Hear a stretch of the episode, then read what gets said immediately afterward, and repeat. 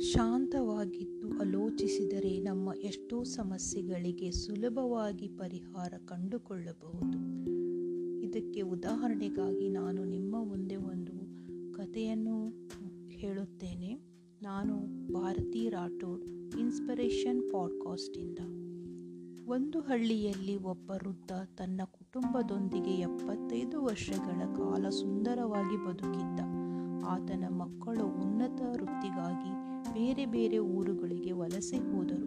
ಮೃತ್ಯ ಪತ್ನಿಯ ನೆನಪುಗಳನ್ನು ಹೊತ್ತ ಆ ಹಿರುಜೀವ ತನ್ನ ಹಳ್ಳಿಯಲ್ಲೇ ವಾಸವಾಗಿತ್ತು.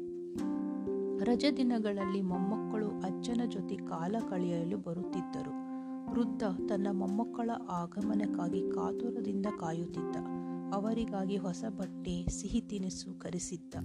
ಆಳುಗಳನ್ನು ಕರೆದು ಮನೆ ಸ್ವಚ್ಛ ಮಾಡಿಸಿದ. ಹೀಗೆ ಸಂಭ್ರಮಿಸುತ್ತಾ ಬಿಡುವಿಲ್ಲದೆ ಕೆಲಸಗಳಲ್ಲಿ ನಿರತನಾಗಿದ್ದಾಗ ತನ್ನ ಕೈಗಡಿಯಾರ ಕಳೆದುಕೊಂಡ. ಮೊದಲ ಮಗು ಜನಿಸಿದಾಗ ಆತನ ಪತ್ನಿ ಆ ಗಡಿಯಾರವನ್ನು ಪ್ರೀತಿಯಿಂದ ಒಡಗರೆಯಾಗಿ ನೀಡಿದ್ದಳು. ಹೆಂಡತಿ ಮರಣದ ನಂತರ ಗಡಿಯಾರ ಆತನ ಏಕೈಕ ಸಂಗಾತಿಯಾಗಿತ್ತು ಮತ್ತು ಅದನ್ನು ನಿಧಿ ತರಹ ಕಾಪಾಡಿಕೊಂಡು ಬಂದಿದ್ದ. ಮನಸ್ಸು ಖೇದವಾಗಿತ್ತು. ಗಡಿಯಾರ ಕಳೆದಿದ್ದನ್ನು ಮರೆತು ಮೊಮ್ಮಕ್ಕಳನ್ನು ಬರಮಾಡಿಕೊಂಡು ಖುಷಿಯಿಂದ ಇರಲು ಪ್ರಯತ್ನಿಸಿದ. ಆದರೆ ಸಾಧ್ಯವಾಗಲಿಲ್ಲ. ಯಾವಾಗಲೂ ಸಂತೋಷವಾಗಿರುವ ಅಜ್ಜನನ್ನು ನೋಡಿದ ಮೊಮ್ಮಕ್ಕಳು ಆತ ಸಪ್ಪೆಯಾಗಿದ್ದನ್ನು ಗ್ರಹಿಸಿ ಕಾರಣ ಕೇಳಿದರು. ನನ್ನ ಕೈಗಡಿಯಾರ ಕಳೆದುಕೊಂಡಿದ್ದೇನೆ. ಅದು ನಿಮ್ಮ ಅಜ್ಜಿ ನನಗೆ ಕೊಟ್ಟ ಮೊದಲ ಉಡುಗೊರೆ ಎಂದು ಮರುಗಿದ. ಮೊಮ್ಮಕ್ಕಳು ಅಜ್ಜನಿಗೆ ಗಡಿಯಾರ ಹುಡುಕಿಕೊಡುವುದಾಗಿ ಭರವಸೆ ನೀಡಿ ತೋಟದ ಮನೆಯತ್ತ ಹೆಜ್ಜೆ ಹಾಕಿದರು. ತೋಟದ ಮನೆ ತ್ಯಾಜ್ಯ ವಸ್ತುಗಳಿಂದ ತುಂಬಿ ಹೋಗಿತ್ತು. ಅಜ್ಜ ಮತ್ತು ಆ ಹುಡುಗರು ಒಬ್ಬ ಸೇವಕನ ಸಹಾಯದಿಂದ ಎರಡು ಗಂಟೆಗೂ ಹೆಚ್ಚು ಕಾಲ ಹುಡುಕಿದರು. ಗಡಿಯಾರ ಸಿಗಲಿಲ್ಲ. ಮೊಮ್ಮಕ್ಕಳು ಸಪ್ಪೆ ಮೊರೆ ಹಾಕಿಕೊಂಡು ಹೊರಬಂದರು. ಒಬ್ಬ ಹುಡುಗ ಮಾತ್ರ ಏನೋ ಉಪಾಯ ಉಪಾಯ ಮಾಡಿ ಮತ್ತೆ ತೋಟದ ಕಡೆ ಸರಸರನೆ ನಡೆದು ಹೋದ. ಉಳಿದ ಹುಡುಗರು ಅವನನ್ನು ಹಿಂಬಾಲಿಸಿದರು.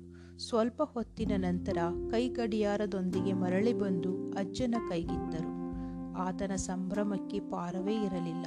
ಅದಕ್ಕೂ ಮಿಗಿಲಾಗಿ ಆಶ್ಚರ್ಯ ಮತ್ತು ಕುತೂಹಲದೊಂದಿಗೆ ಕೇಳಿದರು, ಹೇಗೆ ಸಿಕ್ಕಿತು? ಅಂತ ಹುಡುಗರು ವಿವರಿಸಿದರು, ನಾವು ನಾಲ್ಕು ಜನ ಮನೆಯ ನಾಲ್ಕು ಮೂಲೆಗಳಲ್ಲಿ ಹತ್ತು ನಿಮಿಷ ನಿಶಬ್ದವಾಗಿ ಧ್ಯಾನಕ್ಕೆ ಕುಳಿತೆವು ಕುಳಿತಿದ್ದೆವು. ಆಗ ಮನೆ ತುಂಬ ಮೌನ ಆವರಿಸಿತು. ಕೆಲವು ನಿಮಿಷಗಳ ನಂತರ ಟಿಕ್ ಟಿಕ್ ಎಂಬ ಶಬ್ದ ಕೇಳತೊಡಗಿತು. ಶಬ್ದ ಬಂದ ಕಡೆ ಹುಡುಕಿದೆವು. ಗಡಿಯಾರ ಸಿಕ್ಕಿತು.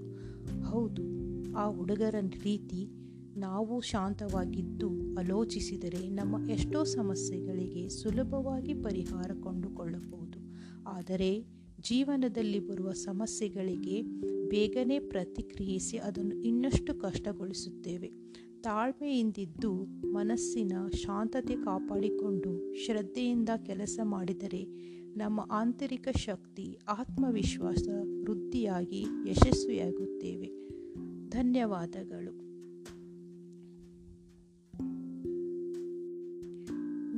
ಅನಿಸಿಕೆಗಳನ್ನು ನನ್ನೊಂದಿಗೆ ಹಂಚಿಕೊಳ್ಳಿ. ನಿಮ್ಮ ವಿಶ್ವಾಸ ಮತ್ತು ಪ್ರೀತಿ ನನಗೆ ಸದಾ ಹೀಗೆ ಇರಲಿ. ಧನ್ಯವಾದಗಳು.